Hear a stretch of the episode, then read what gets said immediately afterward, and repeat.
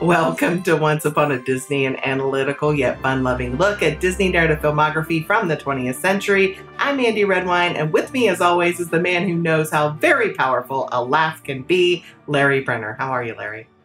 I'm doing great. I am actually super excited for Yeah? multiple reasons.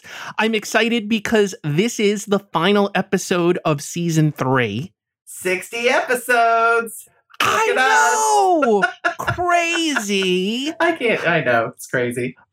I'm excited because we're doing a movie that both you and I love. That's right. The 1988 version, uh, smash hit. There's only one version. Smash hit. Uh, Who Framed Roger Rabbit? yes. Yes. And I'm ex- I'm excited because we have a returning guest for us. Our returning guest is Taj Whitesell. Yay. Taj studied Taj studied film at the NYU Tisch School of the Arts. She started her career working doing art department for commercials, music videos, and feature films. After getting her master's in writing from Spalding University, she pivoted to tech and now works as a lead content designer for Facebook and Meta. Welcome, Taj. Yay! I'm glad to be back. This is also one of my favorite movies. Yeah. Oh, I, I mean, you were the one who suggested it, and then we both Yeah. got we we were all very excited to do it, and we're excited to do it with you. It's Yes. going to be so fun. So happy to be here to talk Oh, I'm about yes. Roger Rabbit. Well, Okay. let's go ahead and get some key facts out of the way. So, um, and this was news to me. I was not aware that Who Framed Roger Rabbit was an adaptation, uh, it- Mhm. but it is. It's an adaptation of a spoof mystery novel uh, written by Gary Wolf in about 1981. It was called Who Censored Roger Rabbit? And in Yes. that book, Eddie is still the hard boiled private detective, right? And Roger Rabbit is still a comic strip character, but he doesn't have much talent. Uh, the difference in this story is Roger is murdered in his home, and Mhm. Eddie tries to figure out who did it. And in Wolf's world, toons have the power to create stunt doubles of themselves that disintegrate after a while, and that plays into how that particular story uh, plays out. I actually I actually want to point out to our audience here there are two books who censored Roger Rabbit, and I think the other one might be. Uh, who framed Roger Rabbit or who murdered Roger Rabbit? And I want to let you know if you're thinking, oh, what a delightful romp for me to read to my child. These books are not for children. Right. Uh, I uh, I can tell you in the most strongest terms, this is not a family fun read. Read it as a curiosity for yourself, but do not share with youngsters. Smart. Okay, well, Disney had the film rights for Who Censored Roger Rabbit for several years. And Jeffrey Price and Peter Seaman put together two passes of the script before Disney brought in executive producer Steven Spielberg. You may have heard of him. I have. um, Harrison Ford was actually Spielberg's original choice for Roger Rabbit, but his st- salary was a little steep for the $30 million budget that they had, which was the biggest in animation history to that date. Other people considered uh, to be Eddie were Chevy Chase, Bill Murray, Eddie Murphy, Robin Williams, Robert Redford, Jack Nicholson, uh, Sylvester Stallone, Wallace Shawn, Ed Harris, uh, Charles Grodin, and Don Lane.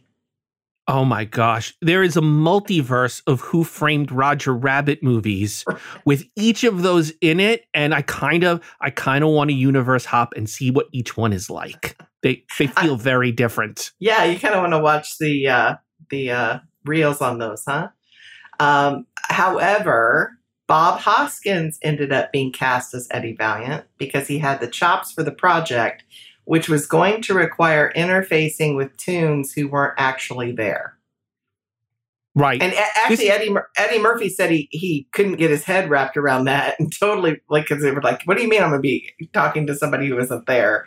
And then and then he regretted it later. He was like, "Oh, now I get what you're talking about." Um, I have to imagine it's a big challenge for your scene partner to be like, we're going to put your scene partner in in post. Um, that's that's got to be tough. Uh, oh yeah. Yeah. yeah, and and and I will say, Bob Hoskins believe very believably acts this out. So I'm, I think I'm everyone whole time. does. So good. A, a plus casting throughout with the humans. They they really look like they believe in the world that they're in. 100%. Yeah, I mean the commitment is what sells it, right? Like I can't imagine anyone other than Bob Hoskins because he has that perfect mix of like kind of goofy, but also like a surly, angry guy. Yes. oh, he's so and he's good. just like pitch perfect in it. I feel like. yes, Oh, yes. agree. Agree. So, director Robert Zemeckis said he wanted three things from this movie. He wanted Disney articulation in terms of believability, emotional weight, the fluidity of animation, that kind of thing. Uh, he wanted Warner Brothers characterization because those characters are zanier and do more interesting things, he thought.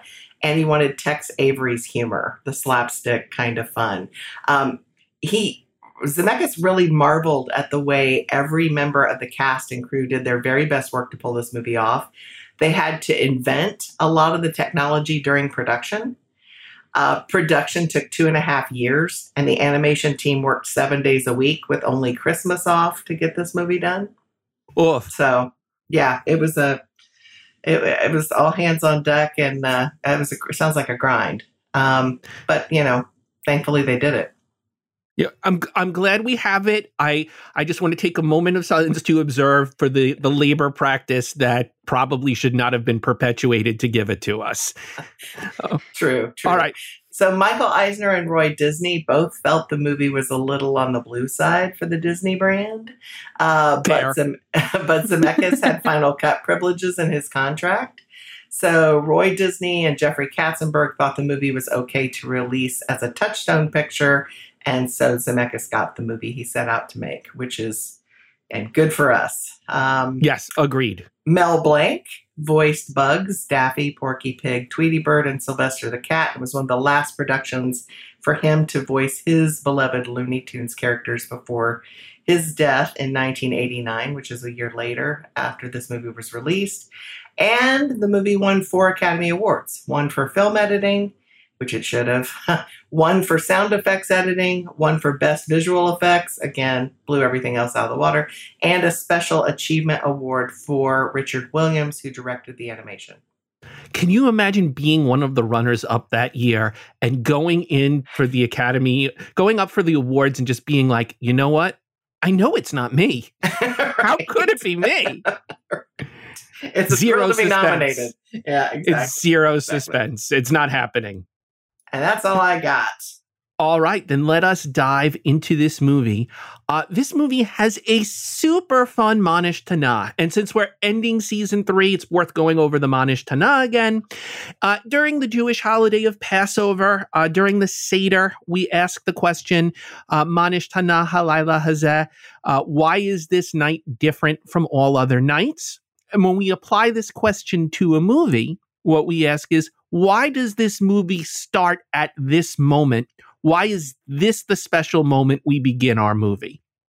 And uh, good news does not open with an alarm clock. Instead, this movie this movie begins in a cartoon. It almost feels like it's the short before the cartoon. Uh, we see Roger Rabbit, uh, you know, is assigned by an unseen from the from the from the neck up mother to take care of cute little baby Herman. Uh, we get a very Looney Tunes style cartoon uh, in which lots of knives and other dangerous things happen to baby Herman. Uh, and then once a refrigerator is dropped on Roger's head and the refrigerator is open, revealing Roger's head, uh, and a bunch of bluebirds are are flying around his head, we hear a director go, "Cut!" and Roger is berated. The script didn't say uh, flying bluebirds; it said stars, and he's ruined the take. Why do we begin the movie in this way, guys? I think it's a really good setup for like the world we're about to enter, right? Like it's sort of a fake out, right? It gives us a sense of the type of cartoons of that era. And then it does this really cool, like, surprise, we're in the real world and cartoons exist in the real world cut that is like technically very impressive too, because then it suddenly just shifts, like, because the like, uh, refrigerator is suddenly real and Roger's a cartoon. And then you have real mm-hmm. people involved. And it kind of really sets the tone for what the rest of this movie is going to feel like, in my opinion. I, I think that's right. I think it also lets us know that the cartoon characters as we know them may not match who they really are. Um, and uh, I, I, I think as shocking as the cut moment is, uh, Baby Herman going, "What the heck is wrong with that tape?" Uh, and suddenly not being gaga goo goo anymore really lets us know whatever you think the world of cartoons and humans are, it is more complicated than that. Yeah, when the baby marches off the set and lights up a stogie, like we know we're in a whole new world, right? Um, it and the the neat thing about this beginning, uh, just to kind of piggyback off of Taj a little bit, I think it's one of the most brilliant movie beginnings ever. And we get an actual reversal. We think we're getting one thing, but we're really getting something else. And it's it is it's this great introduction to the toon world and ha- sets up how it interfaces with the human world. And then, you know, we get to see Eddie in that world too. And, you know, he's like toons. And we know in that toons line, we know everything we need to know about him. Uh, yeah. Yeah. It also reminds me a lot of the beginning of Monsters Inc. with that same reversal where we have a child being attacked by a monster. Ooh, and then parallel. only and then only to see the child scare the monster and then we realize oh it was just a simulation right um, but again that reversal at the beginning i think it would be really hard to pull off but once it's there, I'm all in. And, and uh, Toy Story 2 has has a very similar opening with Buzz Lightyear in the video game, right? right exactly. But, yeah. But that's interesting because we can trace it back to this movie. Maybe we can trace it further back if we put our heads together. I don't I don't think it's worth doing. But but definitely there's a straight line from Roger Rabbit to those Pixar movies. 100%. Mm-hmm. Yeah. All right. So, moving us through plot, and I'm going to get us through plot, I hopefully relatively quickly, because I think we have a lot more to talk about than that. And also, plot is pretty good here, guys. Um, so, so we get some exposition, but what's interesting about the exposition is the exposition. While we haven't gotten to an inciting incident yet, the exposition is I want to say a moving exposition. I don't mean emotionally moving. There is a forward thrust. There's an energy to the way in which the exposition is being delivered. Mm-hmm. Because as we're learning about Eddie Valiant, just walking through that world, we're getting a sense of what that world is like. A bunch of characters from Fantasia ha- have are are here. There's a bunch of there's a bunch of animals who cows at a cattle call, about to uh, getting ready to do an audition. Um, like just walking through the world, they're showing us the world without explicitly telling us all the rules. It's up to us to pick up the rules under which this universe works as we go. We learn things about Eddie. We learn that he's got uh, probably a drinking problem. We learn that he's got a he's got a chip on his shoulder regarding regarding toons where everybody else seems to love them. Eddie's the only one who's like looking at them and and there's a bitterness that he feels towards them a prejudice of some sort. And you uh, know larry we would almost hate him except for one little bit and again it's another reversal. He goes out to catch the train. He has the check right? He shows mm-hmm. the check to the guy and he goes what do i look like a bank right and he ends up hopping the back of the train and here comes this kid and he's late and he pulls the kid up there and alongside him and that's it's a save like, the it's a save the cat moment. It is, and it's like okay, he's not, eh, eh, but he's not like all bad.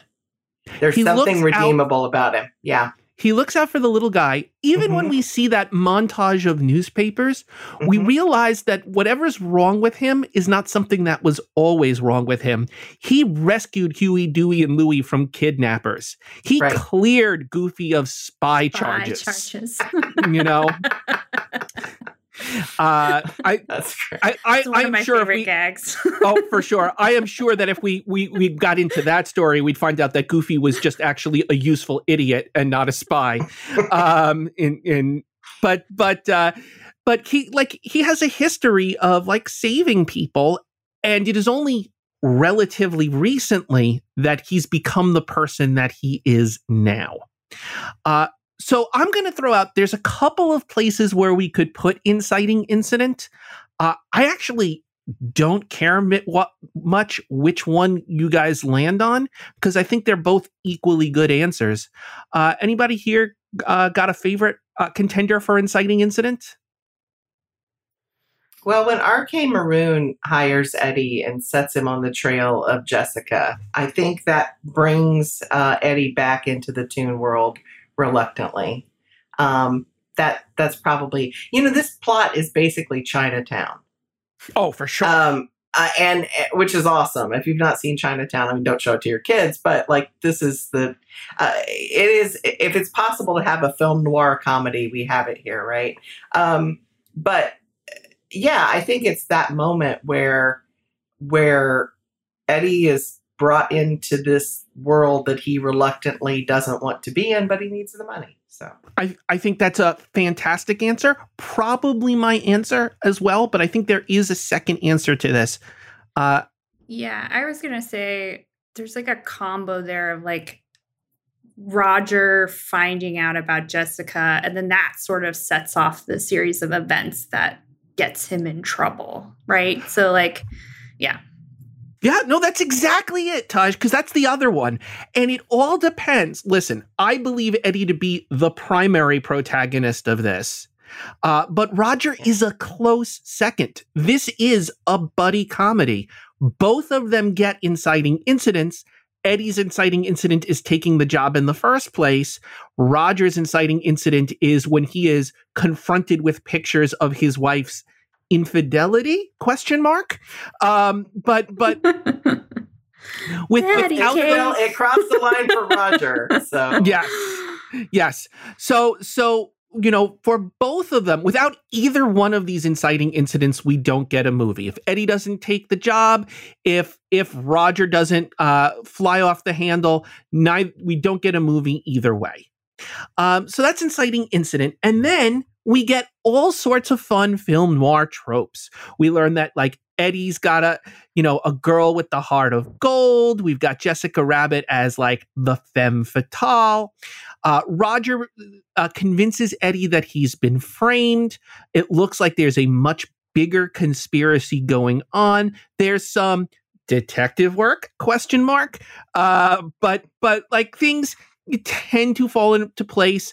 You know, they they do the standard uh, film noir tropes. You know, Eddie immediately comes up with a theory that that work that's good enough to get him on the case, uh, so that he accepts the quest. But he quickly learns that that uh, working theory he had as to what's going on is not true. Um, Eddie, Eddie and Roger have a series of misadventures. They get separated, and and along the they meet Judge Doom, who also seems to be working the case uh, from a separate angle, but we don't quite trust him. Uh, and ultimately, everybody converges on Toontown. What would you guys? I'm, I, I'm giving it in broad strokes here because I don't I don't actually think we need to unpack it more than that. It it really is it really is a straight line throughout this whole movie. Uh, that being said, what do you guys like for the climax of Who Framed Roger Rabbit? Probably when they're tied up right in the warehouse, maybe mm-hmm. as like, hey, we're things are looking bad, right? like it looks like Toontown's about to get wasted. Um, and then and that's sort of the moment where Eddie, who has been going through the whole thing sort of humorless, has to like dig within himself for this moment at the end to sort of turn things around, right? No, I think that's exactly that's it, yeah.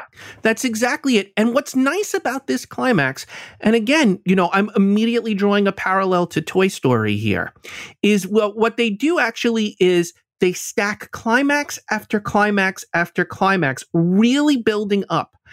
For me, the most exciting part of the movie is watching Eddie in Toontown running around, uh, rubbing rubbing shoulders with Bugs Bunny and Mickey Mouse and Tweety Bird and Droopy Dog. Like that. That for me really is like the exciting part. But then they're like, how do we top that? We top that. Uh, oh my gosh. Uh, you know, Jessica and Eddie are about to be murdered in the warehouse. Roger comes to save the day. But we can top that. Roger and Jessica are now in danger. Eddie's got to defeat the weasels. But we can top that because now he's got to fight Judge Doom. And even after Judge Doom is defeated, we got to save Roger and Jessica before they get like dipped. It is in, every time we think we've gotten Yeah. to the top of the mountain, we get we see, oh no, there's another peak. Uh, we got to keep climbing for for a bit more, and the stakes feel increasingly more tense, as opposed to last week. Andy and I did Hercules, and we're like, oh, so they just saved the universe. Uh, now Hercules has to go rescue his girlfriend. The stakes, the stakes have gotten the sta- stakes were as high as they could be, and then we're like, when we're looking at like, eh, I guess we can have like another smaller climax. This is up, up, up, up, up, up, up, all the way up, and until the very last moment when all the characters crawl through the hole. Uh, like, like we're, we're now. That's when we feel relief. That's when they let us take a breath. Right. And then we get some falling action. And in that falling action, it's very clear Roger and Jessica have worked through whatever it is that is the issue in their marriage. They've worked it through and they're together. Eddie uh, has a moment where he he demonstrates that his change is permanent. Uh, Roger hits him with the joy buzzer. The Eddie at the beginning of the movie might have like tossed Roger towards the dip, but this Eddie uh, responds in cartoonish fashion and gives Roger a big smackaroo on the lips. Um, and the people and everyone in Toontown is safe forever because Eddie does one little last bit of detective work and finds Marvin Acme's will, Yeah. where Toontown is left to all of the toons. And we really do get a happy ever after slash Porky Pig origin story. Where Porky Pig, uh, I guess in his chronology, discovers the phrase Abadia, Abadia, Abadia, that's all, folks, and says, Hey, I like that. Right. And, and Um, also the Smile Darn Ya Smile song, which is great. I love that. Right? That comes back at the end, too. Um, and Yeah. and we leave the movie and we're happy. And I don't know that we need to see anything more than that, except m- maybe maybe a little bit more of Eddie and, and Grace. Maybe. Um, I don't know. Or, I don't mean, know. That's a- Dolores. Dolores. Is it And Dolores. I don't know why I called her Grace. Uh, Eddie, Eddie and Dolores. Maybe I. Uh, but I don't know. That might be that might be too much, too too sentimental. And I kind of had the sense earlier that they were going to end up together anyway. So it's all good. It's all good, and we're happy, and we're Yeah. happy. My main note was just like, I mean, it's just really tight storytelling. They don't waste anything in this in the whole film. Every joke that's dropped, every hint that's laid is paid off at some Mhm. point in the course of it. Like we learn what happens to Eddie's brother, all of it, and it all is wrapped up into the main plot. So it never felt it never feels like we're meandering anywhere. Everything happens just like everything gets resolved. Everything. all of I mean- all of the gags that they show us at the beginning in the warehouse, the portable hole, the the hammer that that extends in uh, the extending hammer, and the singing sword, they all come back too. Andy, Yeah, I mean, R.K. Maroon has that moment where uh, he's when we first meet him, he's editing a film, right, with that antique. Well, it's not antique for the time, but yeah, it's a it's a they're, they're literally cutting the actual film strip, uh, and and that and he ends up getting hung by it. I mean, it's kind of a crazy. oh yeah, I mean, it's the thing. he's irritating that guy, and I, I don't know. Maybe some film editor was like, you know what we ought to do. like, oh for sure. I know how to kill the producer. The Um, warehouse we see at the beginning, where where the first murder takes place, is also where we end up at the end, and and uh, an attempted second murder happens. Uh, everything comes, everything from the beginning comes back to us at the end. That that's great. yeah, That's so great.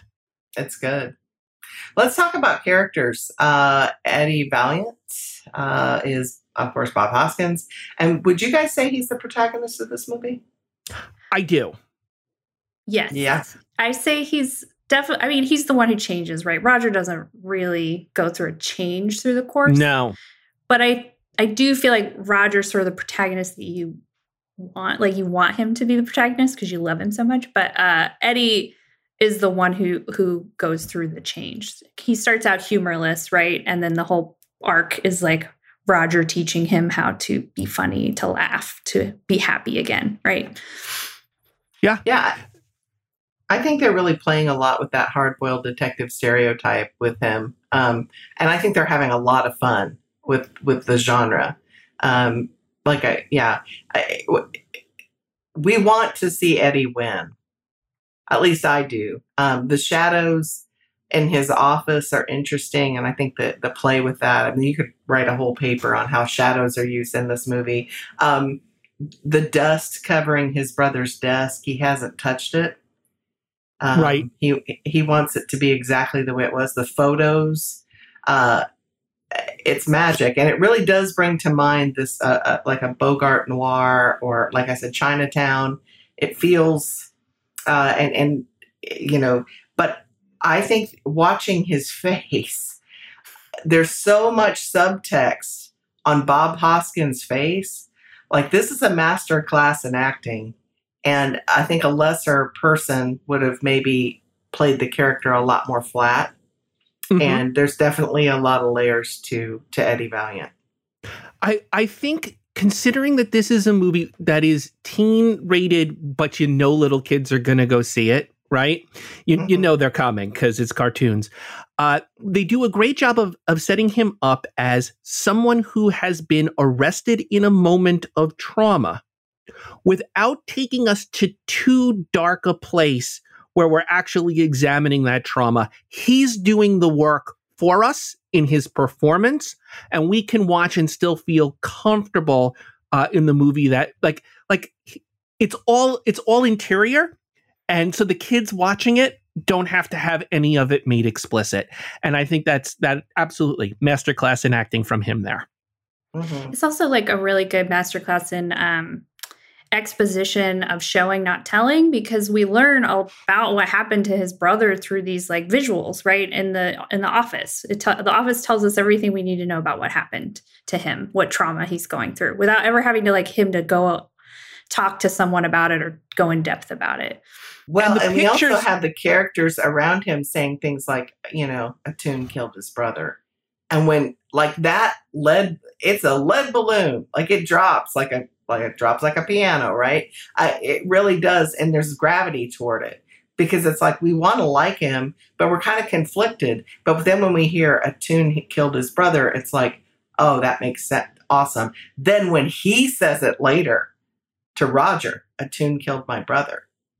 It may be the like first it, time he's ever articulated. He's he's ever said it out loud. Yeah, yeah.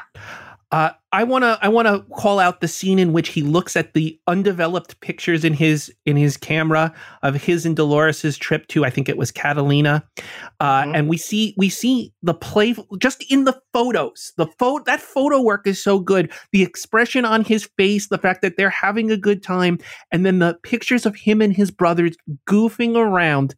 It tells us everything about mm-hmm. what he's lost by losing his brother. I I also I also think you just pinpointed for me, Andy. Um, the thing that changes with Eddie is that he conf- he confesses his feelings to Roger. Mm-hmm. Roger is there to hear him, and and I think maybe you know he realizes the generalized anger he had towards all toons. Like Roger is upset for him. Roger right. cries right. and says no no wonder you hate me. And Ro- this is the great part. Roger takes the blame in a movie called who framed roger rabbit. Yeah. eddie has framed roger for the murder of his brother in his mind. His oh my gosh i'm exploding i'm exploding. Eddie has eddie is blaming roger for his brother's death. Roger mm. didn't do it and yet, when Eddie accuses Roger of it in, in by saying like this is why I don't like toons, Roger fully accepts the blame, and then Eddie realizes what he's done and how it's wrong. If if Roger what he wants Roger to do is he wants Roger to defend himself, maybe say I didn't do it. Defensive, uh, absolutely. So sure. they can have an argument and, and, Eddie can throw him out. That's the moment. Mm-hmm. Oh my gosh. Guys, guys, I'm gonna need a moment. Um Wow. Well, yeah. The other thing that strikes me with the photos is that those photos are now his toons. They're now his art, right? They're his brother is now a toon in a way. His relationship with Dolores is now uh, two dimensional. only so- exists on film now. Eh, he yeah. only exists in film. That's right. That's right. And so I thought that was really like that moment hit me. It hit me really hard. Actually, I started kind of like crying along with him. I'm like, I get it. I get it. Uh, there's a again, there's a depth to this movie that um, I don't think you expect. And uh, dang, it's so good, so so good. Let's talk about Roger Rabbit. Uh, the probably about. I think it's safe to say that Roger Rabbit is the most non noir character there has ever been. Um, Oh, I mean, sure. he's he's he's like uh, he's kind of like Curly in Chinatown, sort of, uh, but he's also insane. he's crazy and busts through blinds, and he does all the things that a good Tom and Jerry cartoon would expect him to. I mean, he is Tom and Tom and Jerry. Feels like to me. Well, I mean, he just doesn't accept the role that the movie wants to cast him in. Like, right. I, I love the bit where Eddie says, "So in a in a fit of jealous rage, uh, more upset with than you've ever been, you decide to write your wife a love poem." And he's like, "It was the only thing to do." You know, like he, that's what he was driven to do. Uh, He's I- pure of heart. He's He really is- he's zany, but he's so pure of heart. There's also like a really sweet moment where you get the the sense at the Ink and Paint Club when he's talking to Betty Boop. He's like, Roger, she's married to Roger Rabbit, and Betty goes, "Ain't she a lucky girl?" right, right. like, Betty Roger's looks the at them and goes, catch. "Yes, right, right. Jessica Right. married up." Right? yeah, Yes. No, Right. I complete I com- I completely see that. Here's the thing I want to say about Roger. I don't know that Roger's full arc is actually realized with this character, but I think it gets realized with another Disney character a few years down the line in the Disney afternoon. Which is, I think, what should happen to Roger. Roger, you know, they talk early on about how Roger's heart just isn't in making cartoons anymore. And what I I think if if I had a a little carte blanche to to change this a little bit, I think Roger should be Eddie's new permanent partner. Oh, Um, interesting. I I, Yeah. I think I think it's now Valiant and Rabbit. You know, and that's Oh, that that's what I was great, yeah. thinking. Down the line, we're going to get that series, not with Roger, but with Bonkers on the Disney Afternoon. I've I don't know. I don't know about you, Taj. I'm willing to bet it's true. I've always thought about Bonkers as the natural extension of the Roger Rabbit universe. Uh, interesting. Those who are not familiar with it, the, the premise of Bonkers is there was a famous cartoon star in Toontown who one day realized he wanted to actually be a police officer in the human world and and changes his career. He completely changes his priorities. He's still a toon, but he's he's navigating that space between Toontown and the human world. So uh, even if I don't get it here, Disney gives it to me eventually, a complete arc for Roger Rabbit. Cool. Okay, so Jessica Rabbit, uh, Roger's wife, uh, voiced by Kathleen Turner, who is uncredited for some reason. Not sure why. And Amy Irving, uh, who does the singing voice. Uh, Jessica's character makes me think of Gilda. Uh, it's a 1946 uh, Rita Hayworth movie. Where there's no, in both movies, there's both Jessica and Gilda. There's nothing subtle about their sex appeal at all and and you gotta wonder what she's doing with a goofy guy like Roger. But again, Betty Boop answers that question. He's a catch. Right? Well, she says she goes, uh, "I love him because he makes me laugh."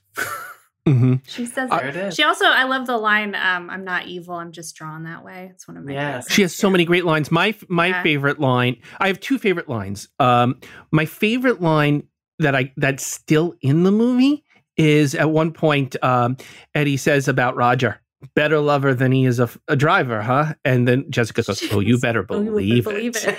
it. That's that's a great that's a great line. I am convinced somewhere in my memory, and I think this is actually possibly a faulty memory.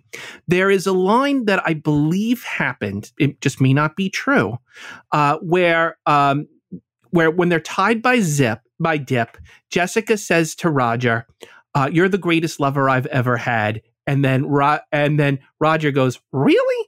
And then Jessica says, "Much better than Goofy," and it Yes. feels to Yes. it feels to me like that line has been sanitized and changed. So now they're like, like that was so brave.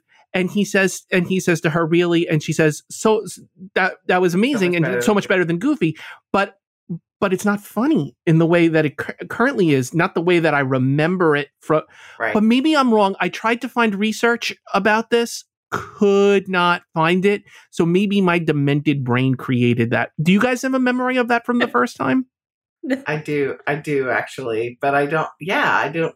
That's funny. It wasn't I will- this time. huh? Yeah, I will say I was uh, six when I first saw this movie, so a lot of the humor went right over my head to As when it I was should. to when I was an adult and I heard jokes like, "Is that a rabbit in your pocket? Or are you just happy to see me?" And I was like, "Oh, I get it now. It's not just because there's a rabbit in his coat."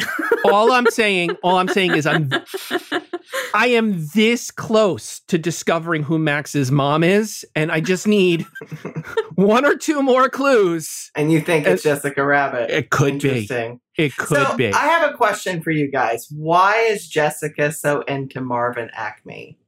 I could not parse They- that.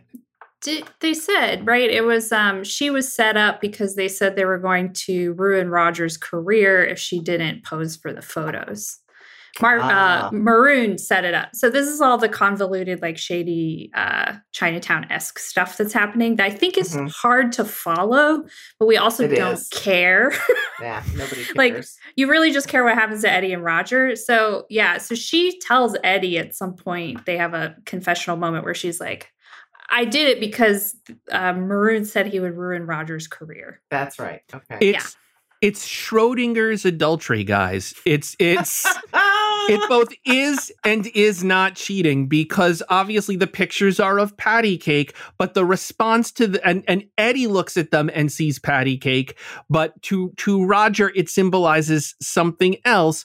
It is it is she she both cheated and did not cheat on him, and and we are free to take whatever interpretation from it that we would like. That's right. So the "Why Don't You Do Right" song uh, is actually a song from this period.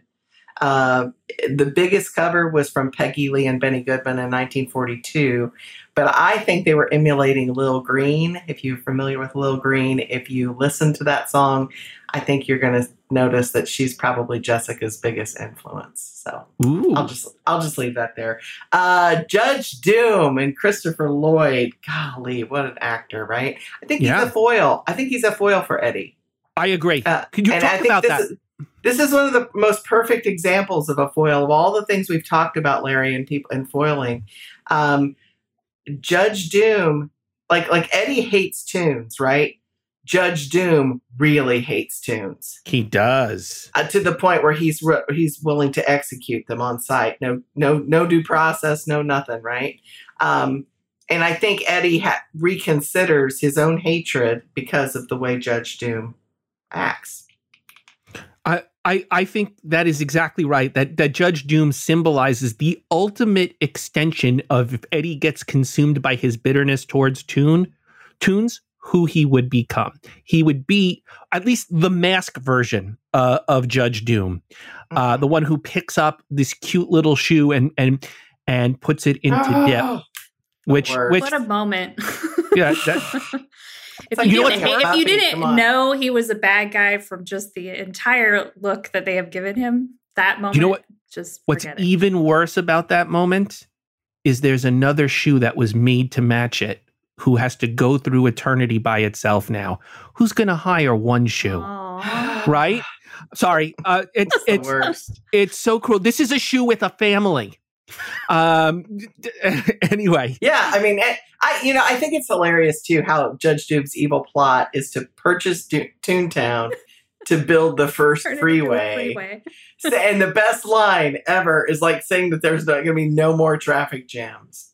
Oh yes. Like that is the best. I mean, it's just so like, uh, so funny. I, when he goes, "My God, it'll be glorious." I love. I love that.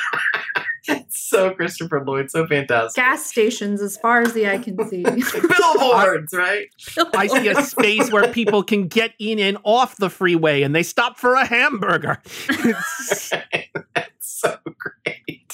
Um, you know the uh, the big reveal, of course, is that he's not only is not only is he a toon, he's the toon that killed Eddie's brother. yeah. And so, wow. And I, I think the first time I saw that, I didn't really see that he was that tu- that he was a toon.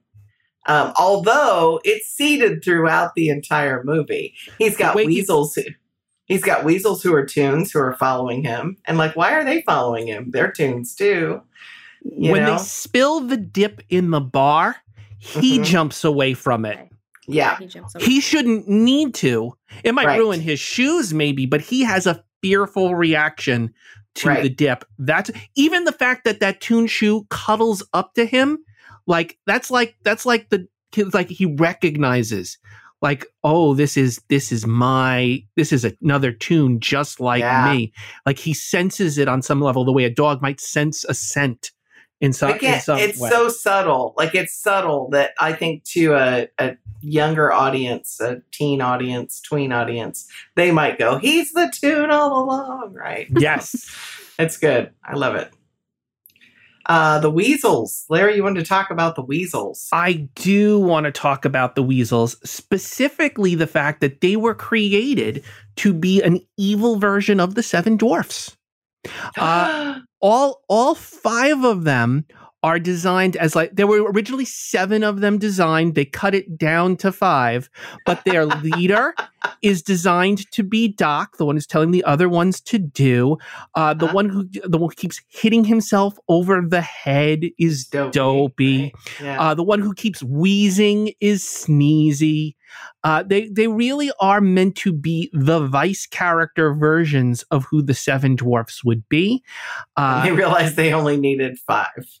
well, I mean that that change that changes down along the way, so it, it may not read anymore. But knowing that detail makes me a little happier about them. Uh, Mhm.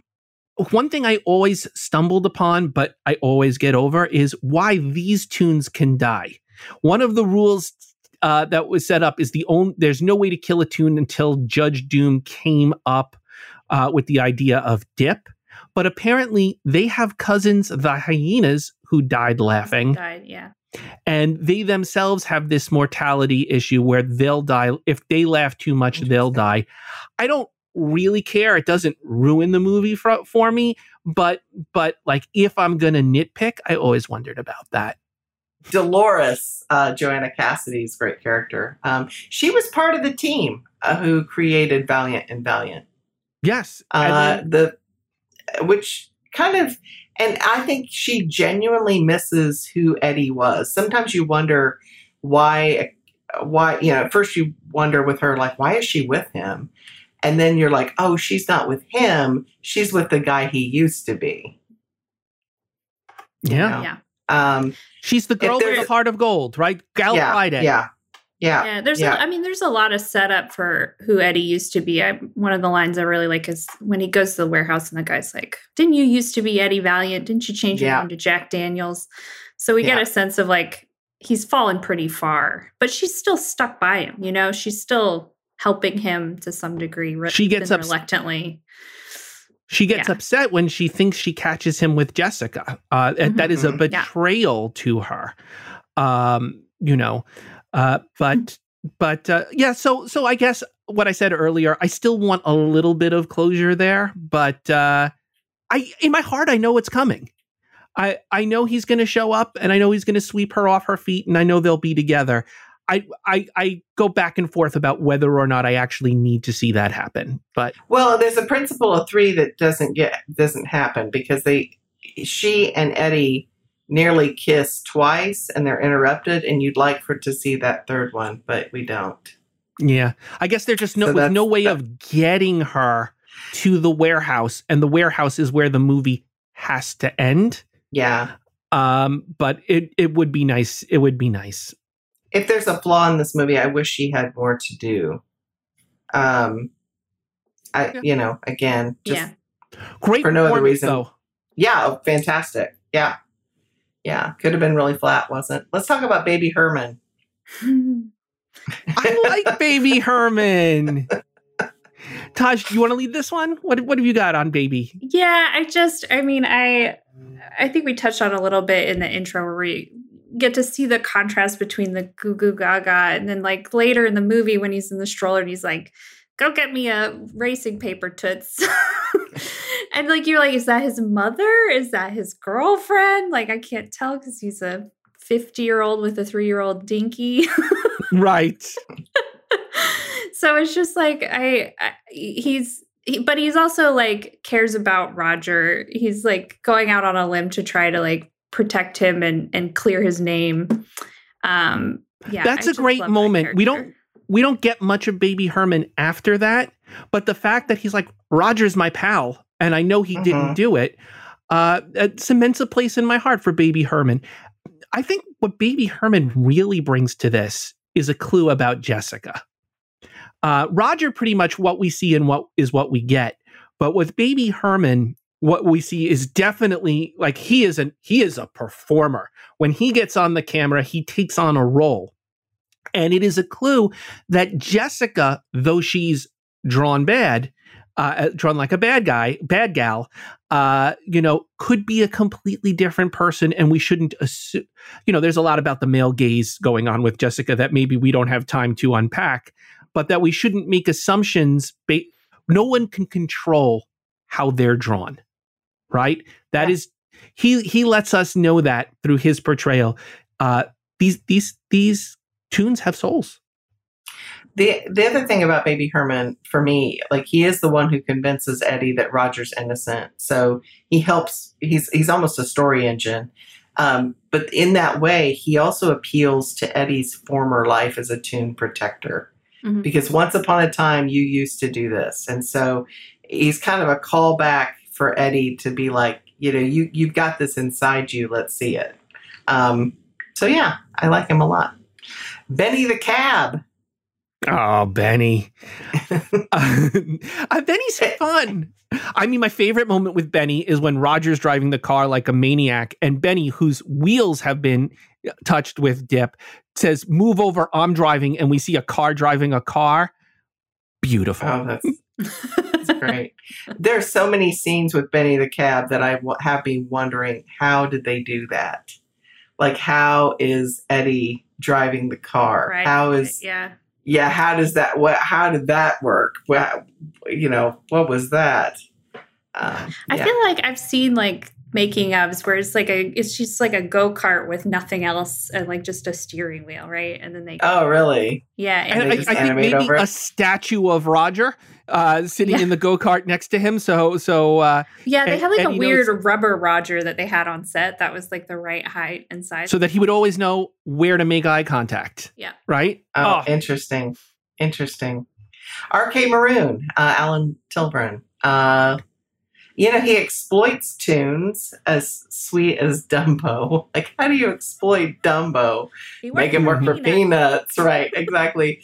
Um, he he's an opportunist, so it's not surprising to me that he's in on the Cloverleaf scandal. Uh, and yeah, what do we what do we think? he's a foil for Marvin Acme, I think. I think I agree. Acme is the person who legitimately loves cartoons and gets murdered. And I think RK Maroon is the person who who monetizes them. Uh, Mhm. and and you know when you look at the two of them together, you know once what I think once Acme is offed, it is only a matter of time before Maroon is offed. They are they are opposite sides of the same coin Mhm. you know i think i think marvin acme I, I, I'm- I'm putting the two of them together i hope that's okay Go ahead. No, Uh, go ahead. i think marvin acme represents that kind of person who wants to be a toon you you you know like, Yeah. like if he could he would he would transform himself into one um and w- Maroon is looking to leave the world of toons behind.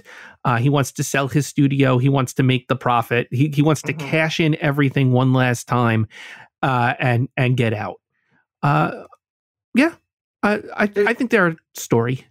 the thing I love about about this story too is that this movie feels like it's over for Eddie. Like there's a part where he's like, "All right, I took the pictures of Marvin and Jessica. I gave them over. It's all done. Now I'm going to reminisce here with my, you know, my bottle and my pictures." And the next thing we find out is that uh, Acme's been murdered. He thinks he's solved all of his problems. He's Yeah. gotten some money. He'll be able to pay off his debt. He says, uh, he says, I'll take you to Catalina. Right. Um, but really, I think, I think it's very clear. This is just another step in his descent. All of that money is going into booze. He's got, it, this hasn't solved a thing for him. He No. falls asleep at his desk at a moment that arguably should be a moment of triumph. Asleep And at the desk, drunk.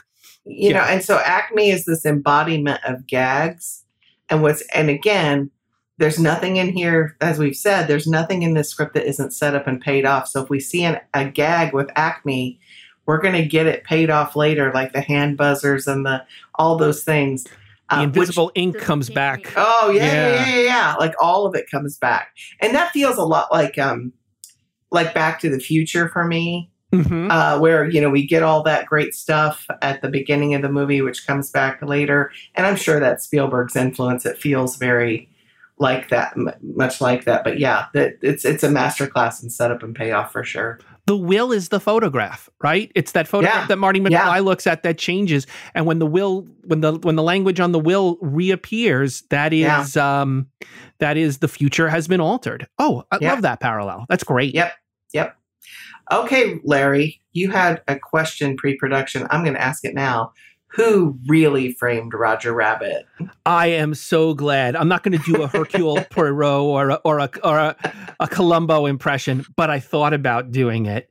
Um, okay, so at the end of the movie, uh, Judge Doom has dissolved into dip, and the various cartoon characters gather around him and go, "We know he was a toon, but who was he?" And we get a few clues. They tell us it wasn't a, it wasn't no rabbit, wasn't no duck, uh, wasn't a woodpecker, wasn't a, wasn't a pussycat. They, go they go right around the room there, but we never really get the answer to who Judge Doom is. But I think there is an answer, and I think the the clues are there if you look for them. So so get ready to do another watch on this and tell me that I'm crazy. I, I've heard it before, okay, but. There Bring in it. maroon cartoons, there are a number of posters of various different characters, but the one character who does not appear in this movie who has a poster is Pistol Packin' Possum. He is dressed as a gangster, very similar to the way in which uh, the Toon Squad weasels are dressed. And he's always holding a gun with a very long barrel every single time. Uh, and it is the exact same. If you take a look at the gun that appears uh, and tries to take a shot at at uh, at um, RK Maroon, um, that gun shows up over and over again. We never see who's holding it. But my theory is it's Pistol Packin' Possum, and it makes sense. Pistol Packin' Possum is an RK Maroon cartoon character. He's got connections to Maroon. He's Mm. always hanging from the ceiling by his tail, and his mo- his his uh, primary uh, mo is to drop the the toon who killed Eddie's brother, and the way in which Marvin Acme gets killed is Ah. things get dropped on them from the ceiling, right? And and why frame Roger Rabbit? Well, Roger Rabbit is the number one star at Maroon Cartoons. Pistol Mhm. Packin' Possum, number two. Uh, and I think you put all of those things together, and I think I've cracked the case, guys. I think Pistol Packin' Possum is Judge Doom. What do you think? I Am I crazy? I always trust Larry's theories. I feel like they're usually pretty educated. Well, but I, here, here would here would be my question. So the question I have about Judge Doom, and then you tell me why Pistol Packin' Possum would would have this motivation. Why why is he such a self hating toon? I know why he hates Maroon, and but why does he love highways, and why does he want to like get rid of all the other toons and sort of like yeah, I- like to me that motivation was always sort of like loosely drawn, and we sort of don't care but as a character i was just like watching this as like a from a screenwriting perspective i was like what is this guy's deal why does he want to do this Well, I think his motivation is money, right? I think he sees that he thinks that toons are on their way out, and there's kind of there's sort of allusions to that. But uh, this is the future, and I'm going to be a part of it, and we're just going to waylay anything that gets in our path. I think it's It- I, for me, it's that simple. Uh, if we were gonna go with with uh, a, a stricter reason for it, I think Pistol Packin' Possum is very much a prohibition age character. Um, you know, we're we're in the the Mhm. gangster era of the 1920s, um, but we're past prohibition now, and they're just not making cartoons about that anymore. Uh, and so he stopped getting work and turned to a life of crime. What was he going to do? We see Betty Boop is has is now you know Yeah. cigars, cigarettes. She's a candy striper now. She can't get work anymore. I think that's what happened to him. Uh, Interesting. I, I that is that is without evidence, but that that is my head canon for this.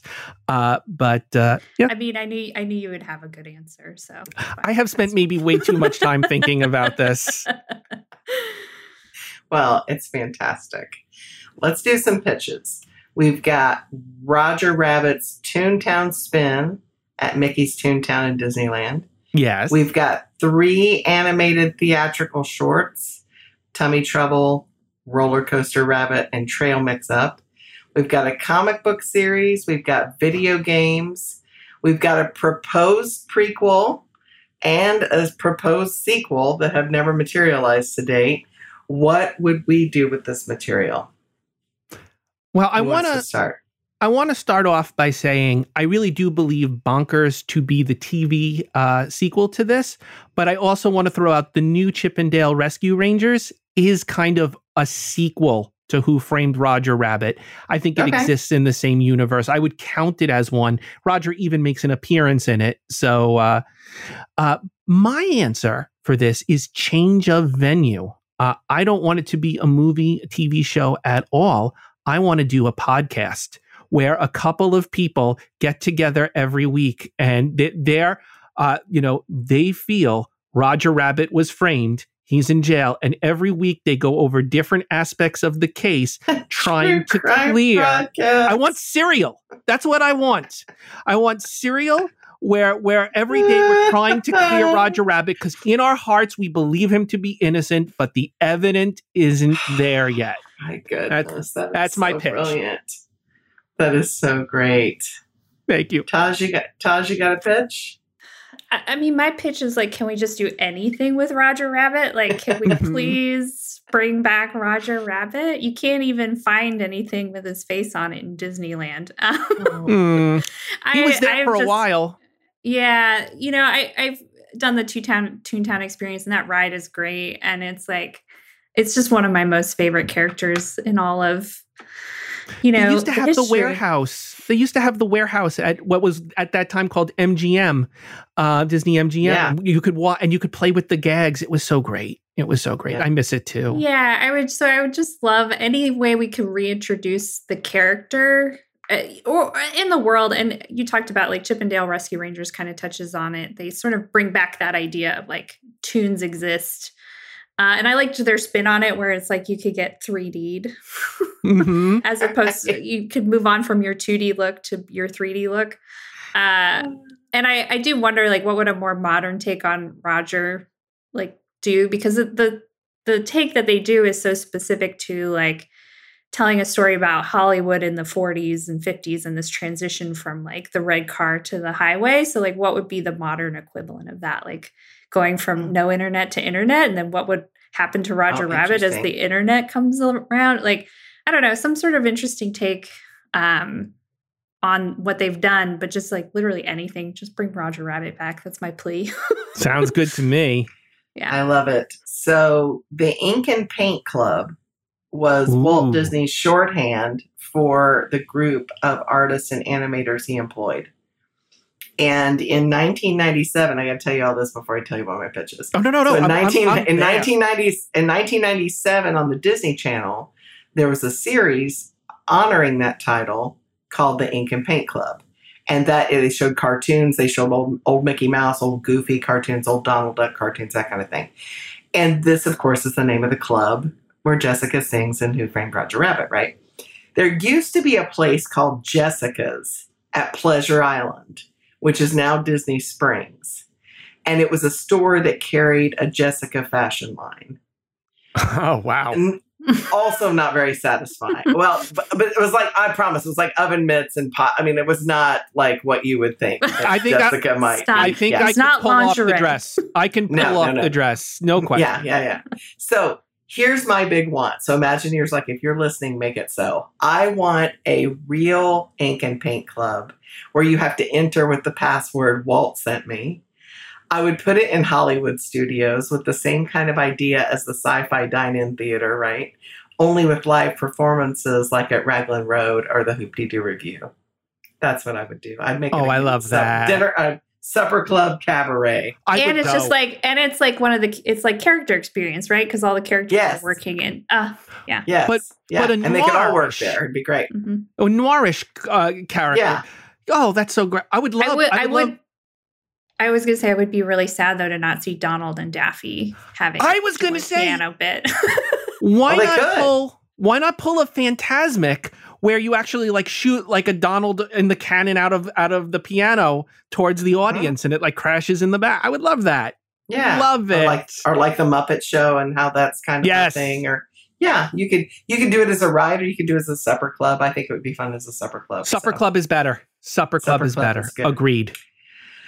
Well, thank you so much, Taj, for coming and uh, bringing your favorite movie to us to wrap up the season. What a treat! yeah This has been a this is a good movie. just one of the best i'm so excited to have gotten to talk about it with you guys Yay! Thanks for all the insight you brought for sure. Larry, it's the end of season three. Yes, and and so guys, we're gonna take a bit of time off to get season four ready for you. Andy and I have our separate lists of what episodes uh, we're gonna do. We're gonna battle it out a little bit. Uh, so so this we is don't a, really we don't really battle. We don't. no no we do a lot of yes and, um, but this is a great time to go through some of our older content. It is also a great time to put in requests at our Facebook page. We do take requests seriously. Um, and uh, you know, if you if you really want us to to grow this thing, it's a great time to leave reviews, uh, especially on on Apple's podcast. Uh, ratings are great. Reviews are even greater. Uh, Yeah. and and maybe introduce us to some Disney fans in your life. Yeah, share this podcast with another Disney or your classic movie fans, or play it in the car for your kids. Um, they like it too. Um, and again, like Larry said, if you write us a review, we would be so happy about that. Check out our Facebook page. You can tweet us at Andy Redwine or at Larry Brenner6, or you can drop us a line in our mailbag at once upon a Disney podcast at gmail.com. So until next time, friends, shave and haircut two bits.